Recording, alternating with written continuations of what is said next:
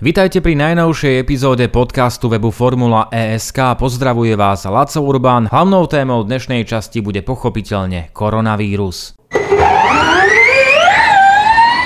Formula E minulý týždeň oficiálne informovala o prerušení aktuálnej sezóny pre koronavírus na dva mesiace. Znamená to, že neuvidíme ani preteky v Paríži a Soule. Podľa aktuálneho kalendára by tak mali nasledovať preteky v Berlíne, no a tie sú naplánované na 21.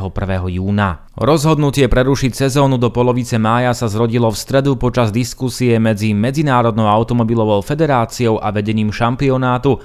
Formula E sa pôvodne pokúšala o zorganizovanie náhradných pretekov na permanentných okruhoch počas apríla, tento plán však padá. Predstavitelia série niekoľkokrát opakovali, že ich prioritou je bezpečnosť zamestnancov, divákov a všetkých účastníkov šampionátu.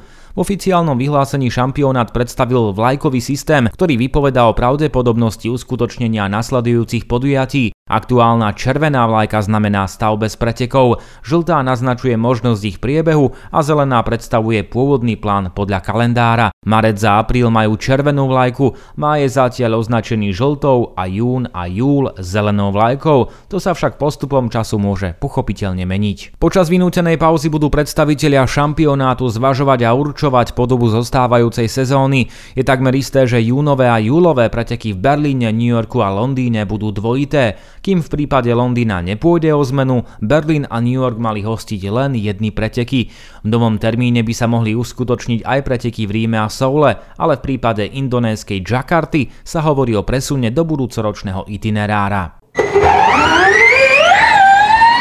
Piloti a týmy plne podporujú prerušenie aktuálnej sezóny pre koronavírus, avšak týmy majú výhrady voči pravidlu, ktoré by malo vstúpiť do platnosti od budúceho ročníka. Bojujú o to, aby sa plánované senzory, ktoré majú kontrolovať hnací hriadeľ, nedostali do nového znenia pravidiel. Vedenie šampionátu chce týmto krokom zabrániť stajniam, aby akýmkoľvek softvérovým nástrojom napodobňovali trakčnú kontrolu, ktorá je vo Formule E zakázaná. Senzory by mohli vstúpiť do platnosti od budúceho roka s tým, že ich testy by mali prebehnúť už v lete. Ich nevýhodou sú zvýšené náklady a podľa niektorých hlasov a ich potenciálna nespoľahlivosť. Ide o reakciu vedenia šampionátu na predošlé ale podozrivé softverové úpravy niektorých tímov, ktoré simulovali trakčnú kontrolu.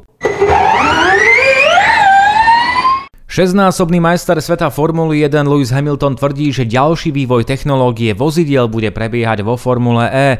Názory britskej legendy sa stretávajú s dvomi reakciami. Jedna skupina by privítala väčší dôraz na environmentálnu šetrnosť a druhá túži po návrate k výkonným motorom predošlých generácií. Hamilton sa takto vyjadril prostredníctvom online tlačovej konferencie Mercedesu, počas ktorej takisto použil tajúplnú skratku FE1. Má byť za tým akési spojenie Formuly 1 a Formuly E. K spojeniu by mohlo prísť niekedy v budúcnosti, Hamilton si však myslí, že to už bude mať dávno po kariére. Formula 1 je podľa neho perfektným testovacím priestorom pre posúvanie technológie a vývoja a je to jednoznačne to najlepšie možné laboratórium. Páči sa mu myšlienka, že práve on a jeho kolegovia zohrali dôležitú úlohu pri podobe dnešných aut a technológia sa podľa Hamiltona teraz bude naďalej vyvíjať vo Formule E.